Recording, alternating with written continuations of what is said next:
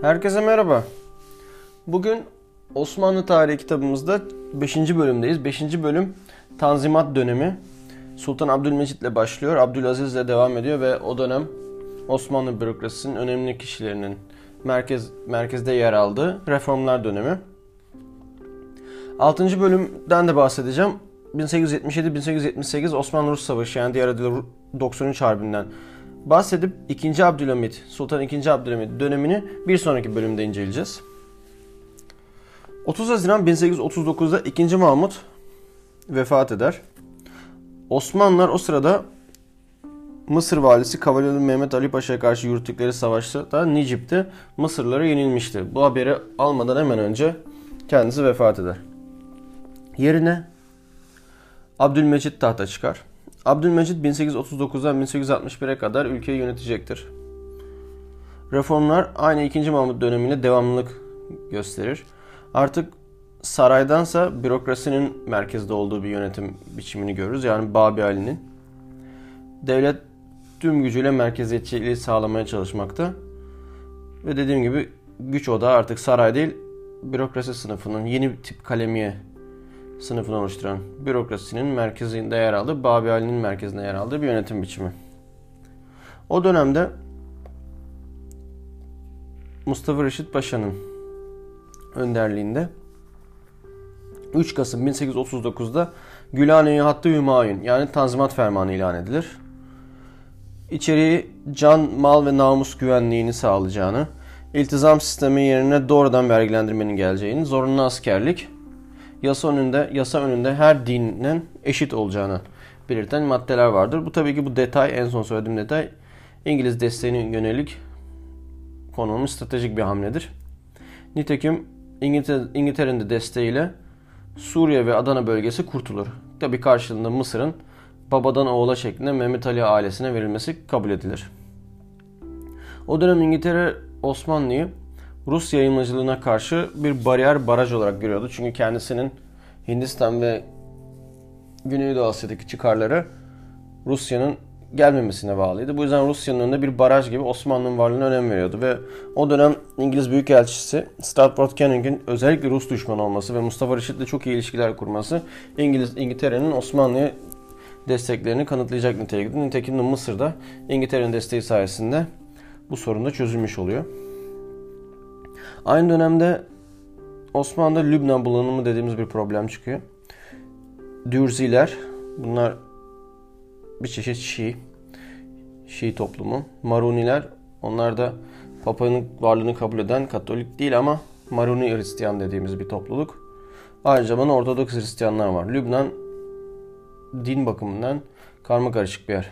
Bu yüzden de Osmanlı kanton sistemi getirmiş. Yani ülke Lübnan bölgesi bölünmüş Hristiyan Dürzi kaymakamlara. Tabii ki Osmanlı'nın atadığı valinin altında ama bu karışıklıkları durdurmuyor. Çünkü Dürzi'nin Dürzi kaymakamının olduğu yerde Hristiyanlar da var. Ortodokslar da var. Bu yüzden iç kargaşalar devam ediyor. Osmanlı bunu bastırıyor. İlk Lübnan bunalımında bir dış müdahale görmüyoruz. Osmanlı'ya bırakılıyor. 1856'da Kırım Savaşı patlak veriyor. Çıkışı şu şekilde. Filistin Beytülnam'da Kamame Kilisesi'nin Katolik idaresi mi Ortodoks idaresinin altına gireceğini Fransa ve Rusya karşı Osmanlı'dan talep ediyorlar. O dönem dış güçler Osmanlı'nın kendine ait nüfusundaki gayrimüslimler üzerine hak talep etmeye başlıyorlar. Yani Katoliklerin, Protestanların, Ortodoksların hamilerinin yani koruyucularının kim olacağına dair artık Osmanlı kendi devlet egemenliğinin altında kendi vatandaşlarının kontrol edemez halde yabancı gayrimüslimleri başkaları kontrol ediyor. Hatta yere geliyor kendi mahkemelerini kurup kendi ticari imtiyazlarından faydalanıp çift vatandaşlık gibi hareket ediyor bu topluluklar. Rusya tüm Ortodoksların koruyuculuğunu talep ediyor. Kriz buyuyor. Sadece Filistin'deki kilisenin idaresindense bütün Osmanlı içindeki Ortodoksların kontrolünü ve Eflak bu odanı işgal etmekle reddediyor. Fransa ve İngiltere'nin desteğini alan Osmanlı bu taleplerin hepsini reddediyor. Bunun üzerine Rusya Eflak ve Boğda'nı işgal ediyor. 1854'te savaş ilan ediliyor. Avusturya, Fransa ve İngiltere Osmanlı'nın yanında yer alıyor. Bu yüzden Rusya işgal ettiği Eflak Boğdan'dan daha savaş olmadan geri çekiliyor. Tabi bu kadar toplanan birlik bunun üzerine Kırım'a ilerliyor ve Sivastopol işgal ediliyor. Bu savaş kimseye bir kazanç getirmiyor. Sadece Kırım Savaşı önemli. Rusya karşılıklı bir savaş.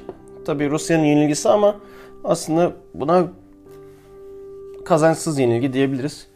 Çünkü o dönem hem yüksek zayiat hem soğuk hem hastalıktan dolayı İngiliz ve Fransız birlikleri de çok zayiat verdikleri için bu savaş istenileni vermiyor. Sadece konjonktürün devamını sağlıyor. O dönem hatta Florence Nightingale efsanesinin çıkışı İngiliz bir hemşire Selimiye'de kurulan Sahra Hastanesi'nin yönetimini üstlendiği için askerler arasında ünü o şekilde artıyor bugüne kadar geliyor. Anlaşma, yapılan Paris Anlaşması'yla Karadeniz'in Osmanlı kıyısı olan dahil yerlere askersiz ve teçhizatsız olacağını karar veriliyor. Eflak ve Boğdan Osmanlı'ya tekrar bırakılıyor. Osmanlı toprak bütünlüğü büyük güçlerin güvencesi altındadır yazıyor. Bu aslında onur kırıcı bir şey ama Osmanlı açısından iyi olabilir. Osmanlı'nın güvenliğinin garanti altına alınması ama bir bunun neden bunu bu ne demek? Viyana konferansında 1815 Viyana Avrupa düzenini sağlayan Avrupa ANG uyumu dediğimiz büyük güçlerin bir dengesinin bir parçasıyız artık. Bu büyük güçlerden biri değiliz. Bu büyük güçlerin kurduğu dengenin bir parçası anlamına geliyor bu. Tam Paris Anlaşması sırasında 1856'da ıslahat fermanı ilan ediliyor. Bu da tabii ki Paris Anlaşması'nda Osmanlı lehine iyi şeyler, maddeler çıkması adına yapılmış bir göz boyama hamlesi aslında. Bir de iyice artan milliyetçilik akımlarının Balkanlarda talep görmemesi için Osmanlı yaptığı gayrimüslimlere verdiği vaatler. Yerel Hristiyanlar üzerine dediğim demin anlattığım gibi büyük güçlerin müdahalesi var, rekabeti var, güç dengesi var ve Osmanlı hüküm hakimiyeti her güç rekabetinde aslında zayıflıyor. Her tartışmada örneğin Lübnan üzerinden anlatacağım. 1860'da Lübnan bir daha karışıyor. Lübnan'da Maruni Hristiyanlarla Düzüler savaşıyor. Fransa asker yolluyor. En sonunda Lübnan Osmanlı'da kalıyor ama Hristiyan bir valinin denetiminde. Bu aslında Osmanlı hakimiyetinin yavaş yavaş erimesi. Aynı şey Girit'te deneniyor. 1866'da isyan. Karşında genel af ve reform. Buraya henüz bir vali atanmıyor ama daha sonraki bir sonraki krizde Hristiyan vali atanacak. Ondan sonra da Yunanistan'a ilhak edilecek. Aşama aşama planın bir ilk aşaması. Osmanlı evet iki farklı grup Hristiyanların içinde ya da Şiiler fark etmez. İki farklı grubun çatışması var. Günün sonunda Osmanlı evet toprağı koruyor ama özellik veriyor. Reform, ıslahat vaadini veriyor. Bir vali atıyor. Günün sonunda kaybeden Osmanlı oluyor aslında. Yavaş yavaş hakimiyetini kaybetmesi. Balkanlarda da aynı şekilde Panslav akımlar iyice güç kazanmaya, moda olmaya başlamış. Bunun en büyük savunucusu Rus İstanbul'daki Rus Büyükelçi Igantiyev. Panslavizmi savunuyor. Yani bütün Balkanlardaki Slav kökenli toplulukların Rus hakimiyeti altında birleşmesi. O dönem Bosna Hersek'te Hristiyanların isyanları görüyoruz. Bosna Hersek valisi isyanları bastırmayı başarıyor. Hatta Karadağ Karadağ işgal ediyor. Karadağ o zaman o dönem bizim toprağımız değil ama dış güçlerin müdahalesi üzerine geri çekiliyoruz. Osmanlı'da misyonerler faaliyetlerini arttırmış durumda.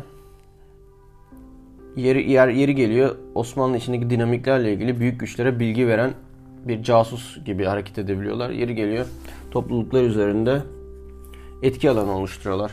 Gayrimüslim top, topluluklar üzerine. Bir güç oda haline gelmeye başladı misyonerler. Fransa Katolikleri, Marunileri ve Uniyatların koruyuculuğunu üstleniyor. İngiltere Dürzilerin ve Protestanların, Rusya'da Ortodoksların koruyuculuğunu üstleniyor. Bu dönem en önemli şey Osmanlı için ordunun güçlendirilmesi, merkezi bürokrasi, taş yönetiminde etkinlik, doğrudan vergilendirme, eğitim ve haberleşme, adli reform ve danışma kurullarının kurulması. Hepsi devletin hem merkezde hem de tüm eyaletlerde etkisini, gücünü sağlamaya çalışması üzerine. Tüm yapılan reformlar da buna yönelik. Bu yüzden ilan edilen 1845 zorunlu askerlik var. Hristiyanlar bunu kabul etmiyor. Islahat fermanında Tanzimat'ta eşitlik savunulmuştu ama ıslahatta tekrar bu düzenlemeyle bedeli askerlik adına bedelli askerlik teklif ediyor. Çünkü askerlik o dönem 5 yıl. Yeri geliyor seferberliklere 22 yıla kadar süresi olan bir neredeyse bir ömür asker oluyorsunuz.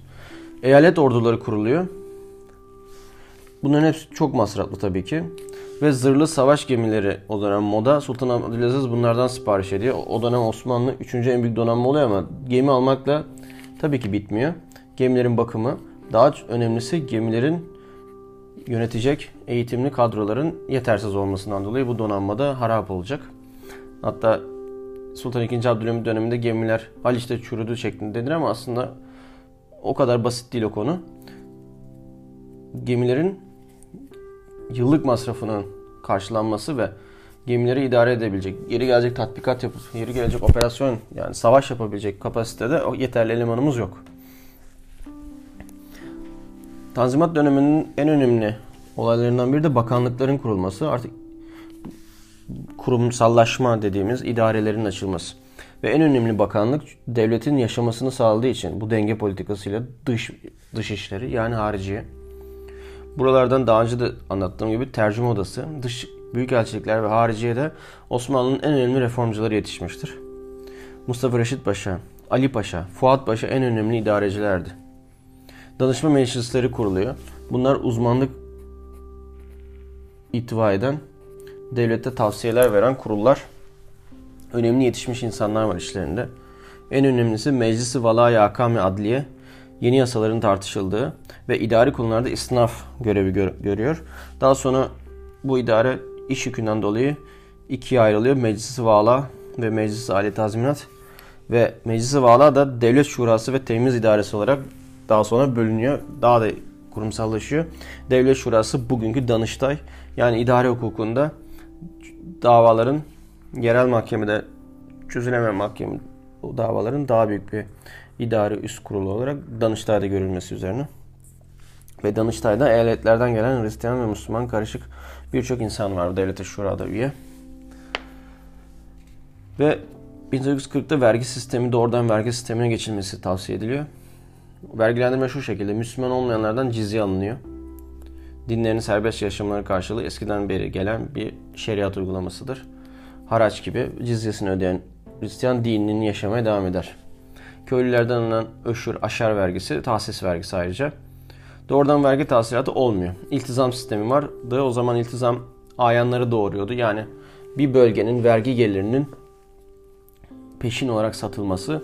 Örneğin bölgenin İzmir bölgesinin vergi geliri tamamen örneklerle 100 bin altın olsun. Eğer ihaleye çıkılıyor 80 bin altın vererek bir ayan önemli bir oranın beyi 80 bin altını veriyor peşin olarak Osmanlı hazinesi 80 bin altını alıyor çekiliyor. Diyor ki ayana vergileri sen toplayacaksın benim namıma. 100 bin altın toplaması gerekiyor ama 120, 120 bin de toplayabilir, 150 bin de toplayabilir. Bu tabi daha sonra özellikle Balkanlarda ağır vergilendirme, ayanların tabi ayanlık 2. Mahmut tarafından belli bükülmüş bir sistem ama gene de bu mültezimlerin eyalet ordularıyla beraber halka zulmetmesi Balkanlarda yeni isyanlara yol açacak. Hatta iltizam tekrar gel, geliyor ve Cumhuriyet ilan edene kadar bu vergilenmenin %95'ini de mültezimler karşılıyor. Yani sadece %5'i doğrudan vergi memurlarıyla toplanabiliyor. Son güne kadar, Osmanlı son gününe kadar. Cizye kaldırılıyor. Yerine bedeli askeri geliyor. Sadece isim değiştiriyor. Gene gayrimüslimler bir para ödüyorlar. Askerden muaf oluyorlar. 1856'da koyun başına koyun, inek, dana komik olacak ama koyun vergisi diye anan vergisi getiriliyor. Büyükbaşın büyüklüğüne göre belirleniyor yani. Ve arazi vergisi geliyor. Bu yeni. Artık tapu kayıtları, kadastro kayıtları yapılmaya başlıyor. Toprak sahibi olan insanlardan emlak vergisi ödemesi yani tapu vergisi, arazi vergisi ödemesi. Eyalet yönetimleri eyalet komutanlarına veriliyor. Garnizonlar kuruluyor eyaletlerde güvenliği sağlaması için. Öncelikle teftiş heyetleriyle bu eyalet komutanı ve valilerin denetlenmesini çalışılıyor ama valiler buna tepki gösteriyor ve uygulamada sağlam olmuyor. Çünkü teftiş heyetleri de gücü suistimal edebiliyor. Bu yüzden bu uygulamada kaldırılıyor. En sonunda Fransa'dan örnek alınarak eyalet sistemi şu şekilde, idare sistem şu şekilde kararlaştırılıyor 1964'te.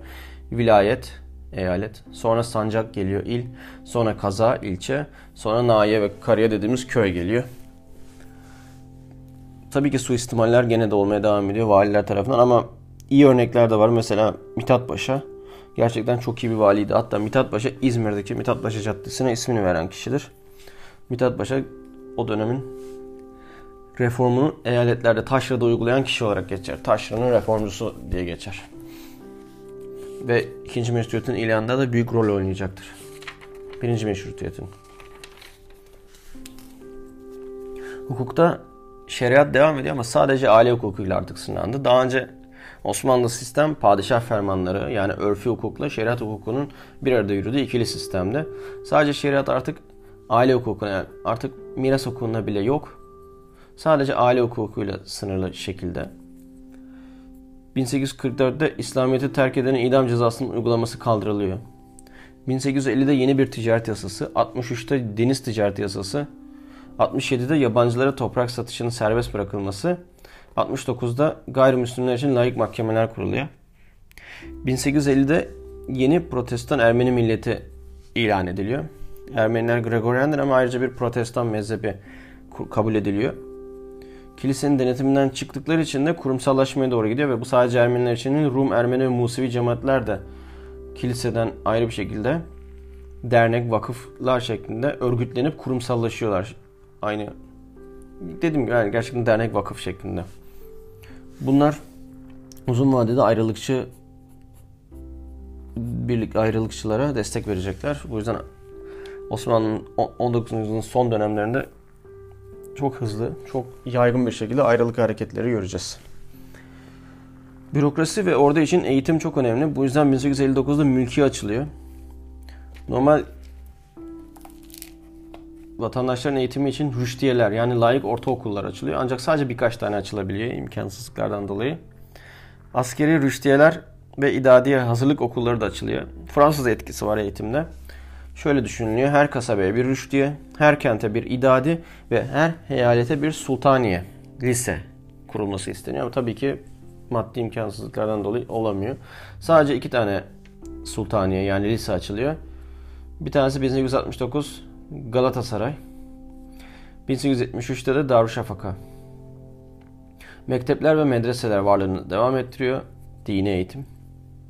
Laik devlet okulları var. Bunlar Cumhuriyet kadrolarının, Cumhuriyeti kuran kadroların yetiştiği okullar, layık devlet okulları. Üçüncüsü Ermeniler gibi milletlerin kurdukları kendilerine özel okullar ve dördüncüsü yabancı Katolik ve Protestan misyoner okulları. Ayrıca Musevi Alyans İsrailiyeti Üniversitelerinin de okulları açılmaya başlıyor. İlk başta sadece gayrimüslimler giderken zamanla Türk Türkler de bu okullara gidebiliyor Amerikan Koleji gibi. Ekonomi ekonomiye gelirsek Avrupa yüzyıl ortası ekonomik canlanma dediğimiz 1838-41'de ticaret anlaşmalarıyla Osmanlı'nın dış ticareti çok hızlı bir şekilde açılıyor. Hatta her 10 yılda bir ikiye katlayan bir dış ticaret hacmimiz ve tabii ki dış ticaret açığımız var. İngiltere en büyük ihracatçı. Fransa uzak ara ikinci. Daha sonra Balkanlarla ticaret yapan Avusturya geliyor. İlk dış borcumuzu Kırım Savaşı'nda alıyoruz. Çünkü daha önce memurlar hizmet karşılığı hediye rüşvet yani Türkçesi aslında rüşvet hediye ile iş görürken düzenli olarak maaş verilmesine memurların artık paranın ayarının düşürülmemesi, korunması ve reformlar, açılan okullar, eyaletlere yollanan askerler, ağır silahlar ordu için, donanma bunlar bunlar para para isteyen şeyler. Modernleşme pahalı bir şey. Bu yüzden dış borç alınıyor.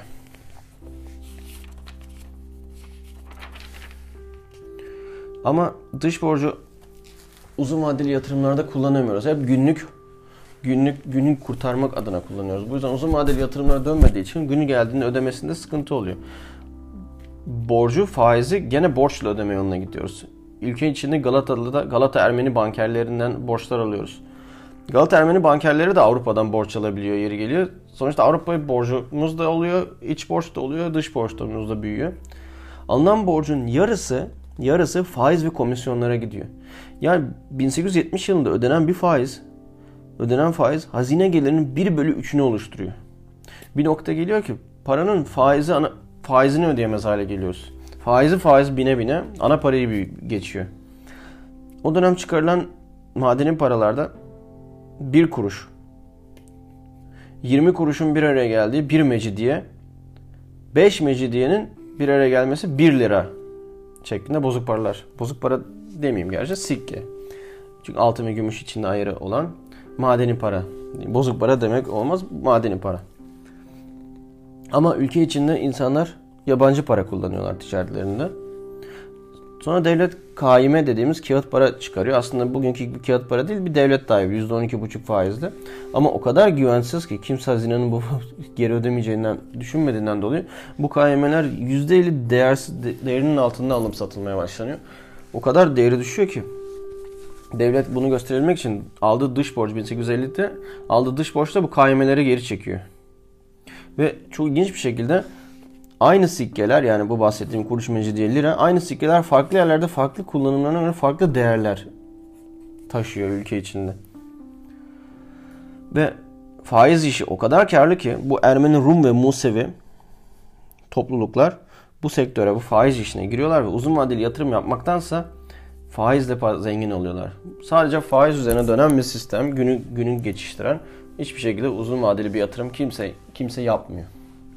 Ama İngiltere'de öyle miydi? İngiltere belki sömürgeciliğinde vermiş olduğu para akışını uzun vadeli yatırımlara, sanayiye, sanayileşme, buhar devrimiyle gelen sanayileşme yatırım yaptığı için uzun vadede bankacılık sistemi de tabii ki onunla paralel olarak gelişiyor ve müthiş gelişmiş bir ekonomiye yol açıyor.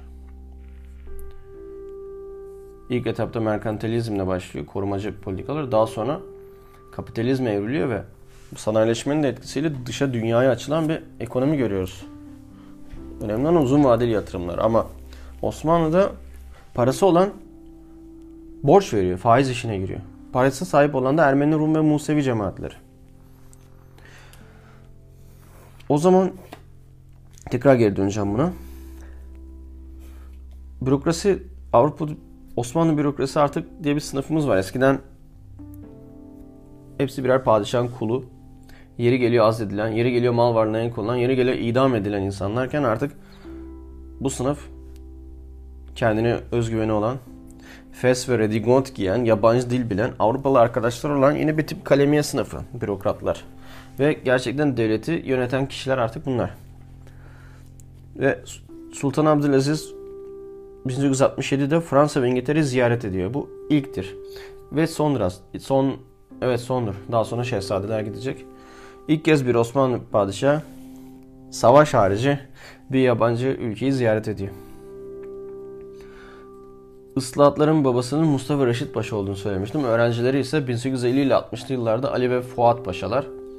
Taşra ıslahatçısı Mithat Paşa, yas, anayasa hazırlayıcısı Ahmet Cevdet Paşa. Bunlar önemli bürokrasinin en önemli kişileri. Alt kademeli bürokratlar da var. Onlar da Avrupa örnek alıyorlar ama Avrupa'nın kültürünü benimsememiş. Sadece kılık kıyafetiyle ya da belli başlı birkaç Avrupalı gibi hareket etmekle Avrupalı olacağını zanneden insanlar. Bu yüzden hem ülkede halk tarafından sevilmiyorlar hem de yabancılar tarafından alay konusu ediliyorlar. Yani birkaç tane kritik adam dışında diğerlerini diğerleri eğreti duruyor diyebilirim Avrupalılaşması. Ve reformlar halktan destek görmüyor. Halkın talebiyle ol, olmuş olan şeyler değil. Tepeden inme şeklinde. Ve Hristiyanlara da bir nebze belki dururlar. Belki bu ıslahatlardan dolayı devletle bütünleşirler düşünülüyor ama hayır milliyetçilik akınları durmuyor. Ve Müslümanlar, Müslüman çoğunluk atalarının kılıçla kabul ettirmiş olduğu bu üstünlükten feragat edilmesini hainlik olarak görüyor. Ve bu yüzden bu reformculardan aslında nefret ediyorlar. Bu yüzden halk halk tabanıyım, halk tarafından benimsenmiyor diyebiliriz. Ve halk şunu görüyor. Avrupalı güçlerin inanılmaz bir müdahalesi var. Osmanlı üzerinden zenginleşmeleri var. Ve daha da kötüsü zenginliği artan Hristiyan cemaatlerin çıkarlarına hizmet ettiklerine inanıyorlar. Bu yüzden düşünsenize. Deniz ticaretini tekenine almış Rumlar var. Finans ve ticareti tekenine alan Ermeniler, Museviler var.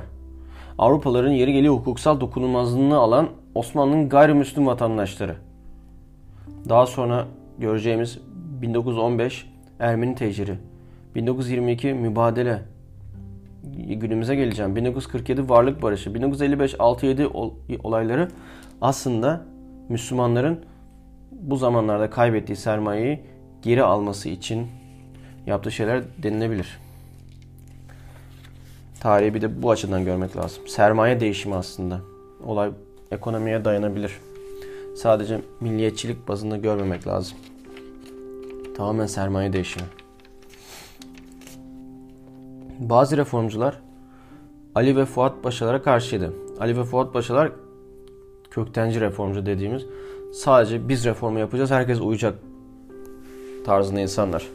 Bu yüzden de bazı reformcular onlarla çatışıyorlar ve tabii ki bürokratik şeylerden az ediliyorlar görevlerinden. Bu yüzden gazeteci oluyorlar. Aslında ilk Osmanlı gazetesi tak, Takvim-i Vakayı Sultan II. Mahmut döneminde çıkarılmıştı ama aslında resmi bir bülten hizmeti görüyor.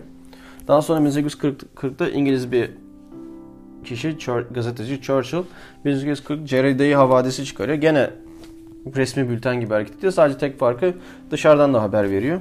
Dış, dış politikadan. Esas gazete İbrahim Şinasi'nin çıkardığı 1860'da çıkardığı Tercümanı Aval. Kendisi de Paris'te öğrenim görmüş, liberal ve modernleşme yanlısı bir kişi. Daha sonra bu gazeteden ayrılıp tek başına 1862'de Tasviri Efkar'ı çıkarıyor. Tamamen bir muhalefet gazetesi oluyor. Yani Ali ve Fuat Paşa'ya karşı yani hükümet aslında Ali ve Fuat Paşa karşı çalışan bir muhalefet gazetesi haline geliyor. Gene de baskılardan dolayı korkarak 1865'te kaçıyor ve gazeteyi gazetenin editörlüğünü Namık Kemal'e veriyor. Namık Kemal de tercüme odasında çalışmış ve Osmanlı bürokratı. Kendisi gazeteyi daha da radikalleştiriyor. İnanılmaz bir muhalefet yapılıyor. Ve Namık Kemal şunu savunuyor. Liberal değerlerin İslami kanıtlarla savunulması. Yani biz kendi değerlerimizi Osmanlı değerlerini terk edemeyiz. Bunu savunuyor. Ve kendilerine yeni Osmanlılar deniliyor. Young Ottomans. Genç Türkler de deniliyor ama esas Jön Türk dediğimiz ikinci meşrutiyeti ilan edecek kadrolar ama aslında ikisi birbirinin devamı. Bunlara karışmaması için genç Osmanlılar denilmiş. Diğerlerine de genç Türkler denilmiş. Çünkü onların Türk milliyetçiliği karakteri daha baskın. Yani İttihat ve Terakki oluşturan kadrolar. Birinci Dünya Savaşı'na girdiğimiz kadrolar. Yükseliş döneminin ve İslam devletinin o güzel, özel, büyük günlerine özlem duyuyor. Sofu Müslümanlık ama modernleşmeye de modernleşmeye de varız. Bunu böyle özetleyebilirim. Ali ve Fuat ise kesinlikle gelenekselin düşmanı. Kendileri bürokratik istibdat kurmuşlar ve meşrutiyet de istemiyorlar. Bu yüzden onlar onlar gitmeli, meşrutiyet ilan edilmeli. Kısacası bunu savunuyor. Ve Namık Kemal yazılarında yeni bir söz dağarcığı oluşturuyor. Fransızca patria için vatan, liberty için hürriyet, nation için millet kelimelerini kullanıyor. İttifak Hamiyet örgütünün kuruyorlar. Kemal üyesi oluyor. Daha sonra bu örgüt çok büyüyecek. Veliaht Murat ve Şehzade Hamit da bile dahil olacak bu örgüte. Diğer önemli gazeteciler Ziya Paşa, Ali Suavi. Ali Suavi'ye sarıklı ihtilalci deniyor. Tam köktenci. Ama reform yanlısı aynı zamanda. Ve bu gazetecilere Mısır Hidivi yani Mısır valisi İsmail Paşa'nın kardeşi ve Kavalalı Mehmet Ali'nin torunu olan Mustafa Fazıl Paşa'nın desteklemesiyle çok güç kazanıyorlar. Çünkü Mustafa Fazıl Paşa sermayesi olan koca Mısır'ın şehzadelerinden. Bu yüzden bu, bu, bu der, şey oluşuma destek vermesiyle çok güç kazanıyorlar. O dönem Mısır'da da tat şu şekilde en büyük kişi geçer. Yani İsmail İsmail Paşa Kavalalı'nın Mehmet Ali'nin torunu. Bu yüzden yani İbrahim Paşa'nın oğlu. Öyle giderse Kavalalı Mehmet Ali Paşa, İbrahim Paşa, İsmail Paşa.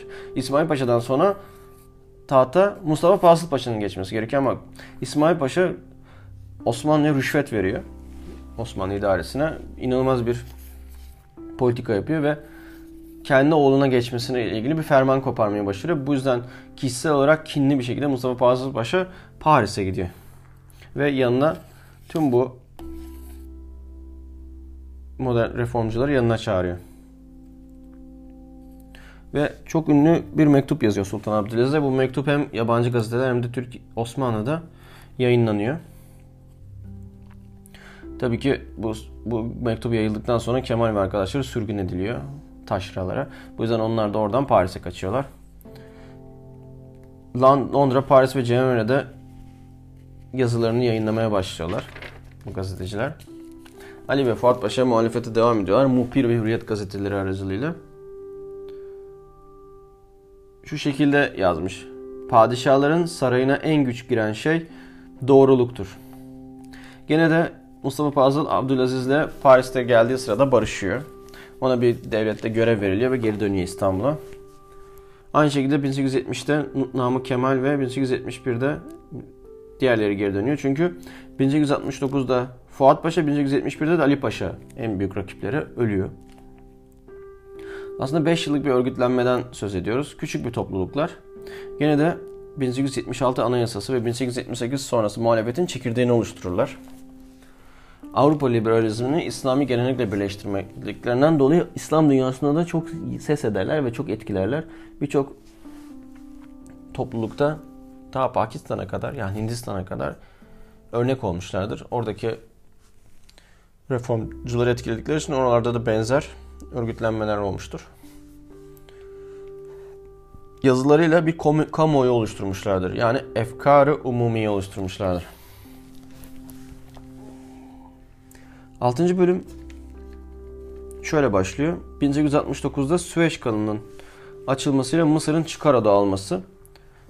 İngiltere ve Fransa'nın rekabet içine girmesi burada. Fransa'nın 1870'de Prusya'ya yenilmesi çok önemli noktalar. Sultan Abdülaziz o dönem Ali ve Fuat Paşa öldükten sonra otoriteyi kendi eline almaya çalışıyor ama yapamıyor. Sürekli olarak memurların yerini değiştiriyor. Huzursuzluk yaratıyor. Sultanın sağ kolu Rus yanlısı Nedim Of lakaplı Mahmut Nedim Paşa'ydı. Ali ve Fuat Paşaların aslında ölmüş olması deneyimli devlet adamı boşluğu doğurmuştu o dönem.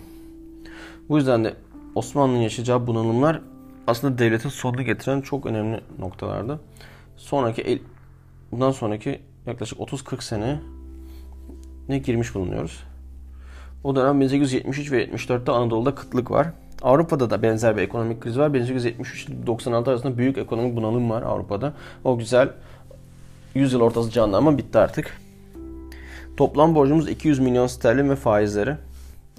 Balkanlarda da halk ağır vergilerden şikayetçi. Bosna, bazı Bosna'da ve Bulgar köylüleri isyan ediyor. 12 ila 15 bin Bulgar köylüsü öldürülüyor. Bunun üzerine Avrupa'da ve özellikle İngiltere'de olan Türk dostu hava tamamen kayboluyor. Avusturya Osmanlı'nın hala varlığını yaşamasını savunuyor ama Rusya Rusya'da tüm Slavları birleştirerek Osmanlı'yı artık yok etmek istiyor. Avusturya'da tabii ki eğer bir yok oluş olacaksa Bosna'yı o dönem Bosna'yı kendine istiyor. Aralarında müzakere ediyorlar. Bir türlü ulaşamıyorlar. En sonunda 30 Aralık 1875'te Avusturya'nın Dışişleri Bakanı Andresi bir nota veriyor Osmanlı'ya. Borçlular arasındaki yabancı denetim altında kapsamlı reformlar öneriyor. Osmanlı kabul ediyor. Gene de hiçbir şey ayaklanma yatışmıyor. Bu siyasi ve ekonomik kargaşada devletin kurtuluşu adına Mithat Paşa, Serasker Hüseyin Paşa, Süleyman Paşa, Şeyhülislam Ayrullah Efendi 30 Mayıs 1876'da bir hükümet darbesi yaparak Abdülaziz'i indiriyorlar. Sultan 5. Murat'ı tahta çıkarıyorlar. Daha önce yeni anayasa sözü veren Murat, Hattı Hümayun'da bundan hiç bahsetmiyor. 5 Haziran 1876'da Abdülaziz intihar ediyor veya öldürülüyor. 15 Haziran'da Çerkezan adlı bir ko- kol ağası yani yüzbaşı kişisel sebeplerden şeklinde geçiyor tarihte. Kabine toplantısını Hüseyin Avni Reşit Paşa Raşit pardon Raşit Paşa ve birkaç kişiyi öldürüyor. 15 Temmuz Devlet Şurası'nda anayasa ilan edilmesi kararı veriliyor. 5. Murat daha ilk gün tahta çıkış gününde dahi törenin kısa sürmesinden anlaşıldığı üzere psikolojik problemler yaşıyor ve büyük paranoya içerisinde. Özellikle Sultan Abdülaziz'in ölmesinden dolayı kendisinin de öldürüleceğinden korktuğundan dolayı psikolojik olarak devleti yönetemez hale geliyor. Alkol, alkolizme düşüyor. Ve kendisi nihayet tahttan indirilerek 30 yıl kalacağı Çırağan Sarayı'na hapsediliyor. İkinci Abdülhamit 1 Eylül 1876'da tahta çıkıyor. Tam o dönemlerde Sırbistan 30 Haziran 1876'da savaş açıyor. başarısı olduğu için Eylül'de ateşkes istiyor. Rusya inanılmaz bir panslavizm kamuoyu var o sırada. Sırbistan'ın yenilmesi çok büyük bir hayal kırıklığına uğradığı için Bulgaristan'daki isyanlara destek olunması konusunda Rusya'nın kamuoyunun baskısıyla Rusya bu sefer Bulgaristan'da bir özellik istiyor. Osmanlı reddediyor. Bunun üzerine İngiltere araya girerek bir konferans öneriyor. 23 Aralık 1876'da İstanbul Konferansı toplanıyor. Konferansın ilk gününde kanunu esası ilan ediliyor. İstanbul'da büyük uzun süren bir top atışlarıyla duyuru yapılıyor. Şaşırıyorlar ama gene de konferansa devam ediyorlar. Artık diyor ki Osmanlı biz meşrutiyet ilan edildik. Yani Müslüman gayrimüslim bütün tebaaya meşruti haklar verildi. Artık Bulgarlar dahil herkes kendi hakkını gelip mecliste, parlamentoda savunabilecek. Islah tartışmamız gereksiz. Ama gene de büyük güçler ıslahatlar istiyorlar, yenilikler istiyorlar. Bu yüzden bütün öneriler reddediliyor. Konferans dağılır dağılmaz da Rusya Avusturya ile anlaşıyor. Bosna'yı Avusturya'ya bırakıyor. Senin olabilir diyor. Ve kendisi tek başına savaş ilan ediyor. Plevne'ye kadar geliyor Bulgaristan'ın Plevne kasabasına. 24 Nisan 1870'de Plevne'de Gazi Osman Paşa'nın müthiş bir direnişi var. Direniş hikayesi. Uzun süre direniyor ama o da mecburen teslim olduktan sonra Rus ordusu İstanbul'da Yeşilköy dediğimiz yani Atatürk Havalimanı'nın olduğu yere kadar geliyor. Yapılan Ayastafanos Anlaşması'yla 3 Mart 1878 tarihli Ayastafanos Anlaşması'yla Özerk Bulgar Devleti'nin kurulması, çok büyük bir devlet kurulması, Karadağ toprak 3 katını büyüyecek şekilde büyük topraklar verilmesi, Sırbistan'a da az da olsa yeni topraklar verilmesi, Sırbistan, Karadağ ve Romanya'nın bağımsız olması, Kars, Ardahan, Batum ve Doğu Bayası'nın Rusya'ya verilmesi, Teselya, Epir ve Ermenistan'da yeni ıslahatlar, Ermenistan bölgelerinde yeni ıslahatlar yapılmasına karar veriliyor. Bu anlaşma Rusya'nın inanılmaz güçlenmesi anlamına geldiği için İngiltere ve Avusturya müdahale ederek bu anlaşmanın değiştirilmesini istiyor. Haziran 1878'de Berlin'de bir konferans toplanıyor. Bu Doğu sorunu yani Doğu bunalımı dediğimiz güç dengesinin sağlanması için toplanmış bir konferans. Bu dengeler 1814 Viyana Konferansı'nda Avrupa dengesinin 1878'de Balkan Konferansı son halkasıdır. Gene aynı şartlar ama Bulgaristan'a daha az toprak veriliyor. Bulgaristan'ın verilen toprağın bir çizgi çekiliyor. Güney kısmı Hristiyan vali atanıyor ama hala Osmanlı hakimiyeti devam ediyor. Gene Sırbistan, Karadağ, Romanya ve Bulgaristan bağımsız oluyor. Bosna Hersek bu arada Doğu eyaletleri de Rusya'ya bırakılıyor. Sadece Doğu Beyazıt bizde kalıyor. Avusturya Bosna Hersek'i bu yardımları karşılığı Bosna Hersek'i kendine ilhak ettiğini duyuruyor. Aynı şekilde İngiltere'de Kıbrıs'ı işgal ediyor. Ve Sultan II. Abdülhamit Han daha tahta çıkalı birkaç ay olduğu için daha ipler kendi elinde değil. Bu yüzden olan bitene hiçbir şey yapamıyor. Bu şekilde Osmanlı son 30 senesine giriyor. İkinci Abdül bir sonraki bölümde 2. Abdülhamit'i anlatacağız. 2. Abdülhamit yaptığı politikalarla tarihçiler ikiye bölünür. Reformcu bir padişah mıydı yoksa istibdat yani baskıcı bir padişah mıydı? Bunu bir sonraki bölümde tartışacağız ama tarih şunu gösteriyor ki Osmanlı'yı 30 sene daha yaşatacak olan kişi 2. Abdülhamit ve onun neler yaptığını hep beraber bir sonraki bölümde göreceğiz. Bizi takip ettiğiniz için teşekkür ederim.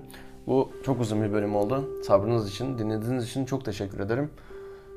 Bizimle yorumlarla ve soru cevaplarla iletişime geçebilirsiniz. Etkileşime girip sorularınızı sorarsanız bir sonraki bölümde mutlaka cevaplarım.